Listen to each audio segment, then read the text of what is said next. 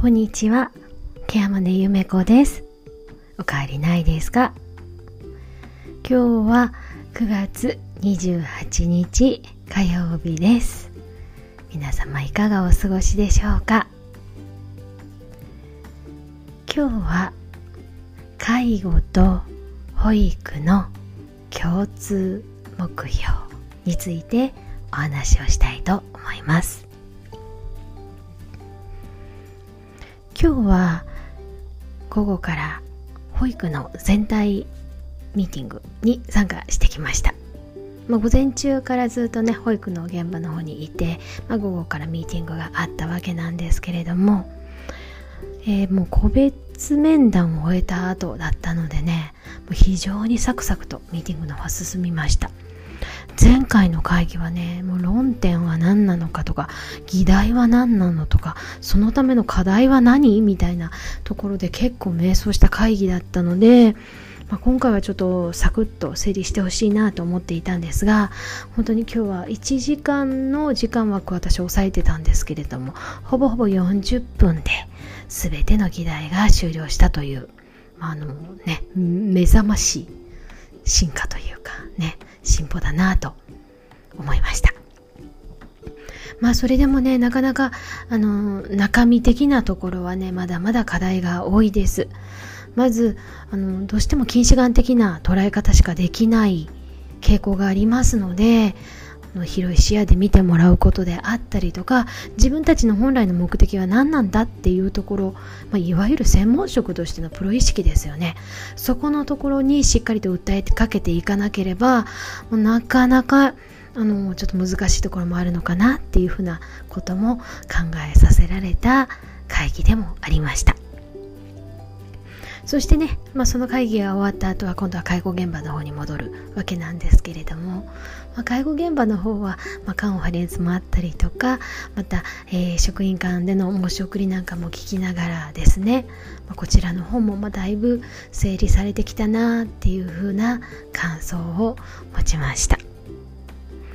でここでねなんかどちらの現場にも関わらせていただける、まあ、この幸運というかもう本当にラッキーだなっていう自分の立場をねあの思うとともにですね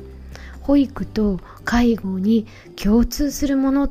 てやっぱりあるよなって実感したんですね。えっと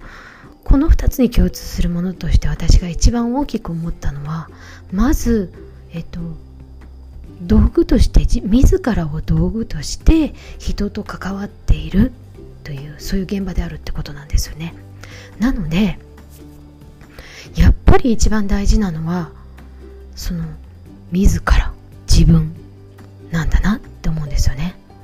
まあ、保育の現場で言うともうもう保育士さんがいわゆる先生がね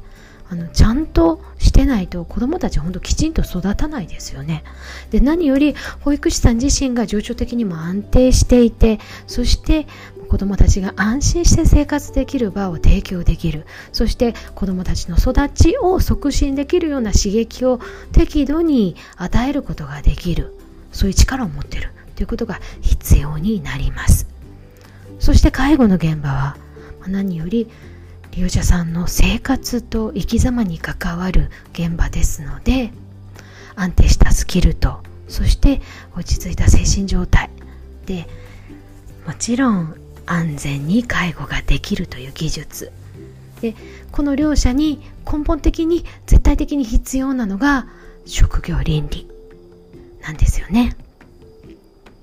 そういう意味で介護も保育も対人援助職としてのプロであるべきという思いはいつも変わりません。なのでやはり介護士さんも保育士さんも共に勉強をしっかりしてほしいと思いますしそのための機会であったりとかそのための環境を整えていくのが私の役目なのかなとも思っています。まあでも本当にさっきも言いましたけど介護と保育と両方の現場に関わらせてもらえるっていうのは保育現場から介護の現場に転身して現在主任系マネージャーをしている私としては本当にありがたいことだなと思っています。そしてこのどちらの現場も私にとっては大切な働く場でもあるので、まあ、どちらものその育ちを促進していけるようなそんな存在であり続けたいなと思いますし、まあ、そのためには私自身がしっかりと勉強していかなきゃいけないななんて改めて思いました。今日は保育の現場と介護に共通するタスクについてお話をしてみました、うん、タスクというよりは目標でしょうか。最後まで聞いてくださってありがとうございました。ケアマネゆめこでした。また来ますね。